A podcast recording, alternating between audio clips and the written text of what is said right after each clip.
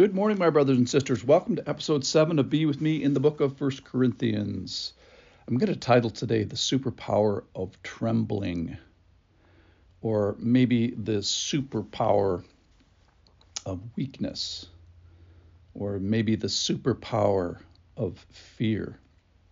Because those are how Paul describes himself as he puts himself, both physically and now by letter, in front of the Corinthian church.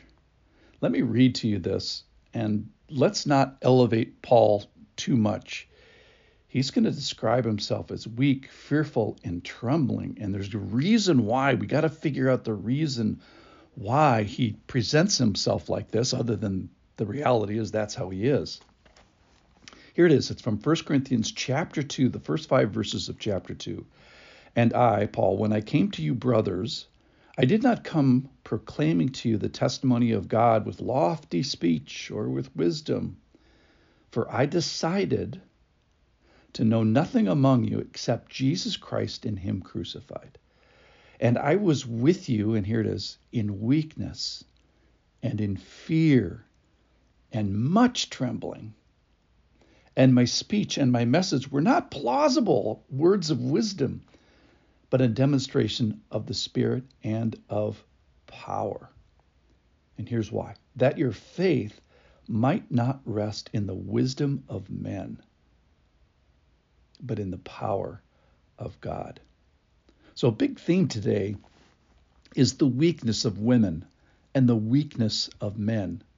And if you feel weak and if you feel fearful and if you feel trembling and maybe without resources in comparison to the, the tasks that you have, then welcome to this seven minutes and welcome to the Christian church. Somehow, this is a biblical place, and we're going to find out why and how in the next seven minutes. First of all, this thing means immediately it's community because Paul says to them, I was with you in these things. I was with you in weakness. I was with you in fear. I was with you in trembling. I was with you in not lofty speech and slickness and plausibility of my of my arguments. I came to you weak. Why is that? Well, he gets to it in verse five. So so hang on. Uh, I've, I've played games with uh, some little people sometimes, and when the when you play imagination games, one of the lines I've heard from them is, what is your name? That's the first thing they want to know. And the second thing is, what is your superpower? And Paul is saying here, my superpower is weakness. My superpower is fear. My superpower is trembling. So I came to you not with lofty speech, though God uses of words, and not with wisdom, though it, uh, though God has a good argument, I think. Uh, it's going to seem like folly to your listeners. But remember, he just got done in chapter one talking about that the cross was folly, that the, the understanding of the cross by people that are outside the kingdom, they feel it is not plausible, plausible. They feel that it is stupid. That when you try to connect the dots of A, B, and C, there's a big hole that requires a leap of faith. So Paul is saying uh, he is like emptying himself of of all these solid arguments of following him. So imagine this. This is one of the most influential people in the in Christianity, maybe the, the most influential follower of Jesus of all time, and he's describing himself as weak and fearful and trembling, and probably he's describing himself that way because that's the way he was. So you're telling me that Paul, maybe before he speaks in front of people or or is almost beaten to death, uh, maybe he's trembling and, and, and fearful. And what he ultimately brings to these people is not his strength and not his fearlessness and not his boldness, but it's it's the power of God.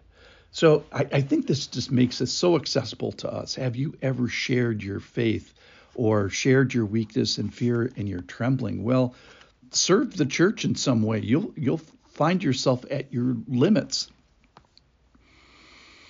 so, what power do we have today? Let, let, us talk about the, the power of God. We still have the power of God, and that's ultimately what he's going to say. He's going to. There's two piles of of stuff that we can put our faith in. One is we can put our faith in the power of God, or we can put our faith in the power of man. He's ultimately going to say here in verse 5 the reason I come to you this way in weakness and in fear and trembling, and the reason that God designed his church is is that the message is sort of ridiculous and it's given by weak people and fearful and trembling people. Why? So that we don't put our faith in that.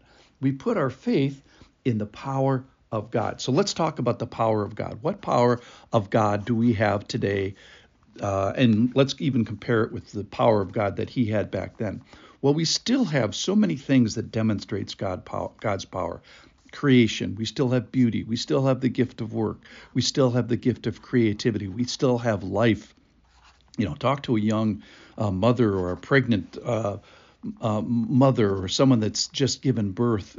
Uh, we still have learning, we still have joy, we still have the gift of marriage. And this is the big one. We still have knuckleheads that get saved, and we still have knuckleheads that get sanctified. So we see that hearts are changed, and God helping, and the Holy Spirit working, and the gospel working, and the gifts given in the Holy Spirit. So we still have the demonstration of the Spirit and power. So you have to be in community to see this. That's what Paul says. You got I, I was with you and showed you my weakness so that God's power can be uh, shown. So, my superpower here in conclusion is trembling, fear, weakness. But don't stop there. We're not just, hey, I'm fearful and weak, and that, that's the end of the story. No. The reason that we're trembling and fear and weakness and out of category in the efforts that we have to do is that we don't stop there and we can put we can point people and say your faith shouldn't be in me. It shouldn't rest here. Where is your faith supposed to rest? Where is it supposed to rely? It's supposed to rely on the power of God that we still have. So, where does my faith not rest? That's the first thing my strength, my fearlessness, my confidence. And where does it rest? Number one, gotta, it rests amidst the people of God and in the power of God. It's a whole bunch of people fearful, weak, and trembling and saying, All we have, Lord, is your power. So the reason that Paul is weak, fearful, and trembling, number one, is because that's the way he really was. And number two, so that our faith doesn't rest in us, it rests in the power of God. So let's go today and use our superpower of trembling.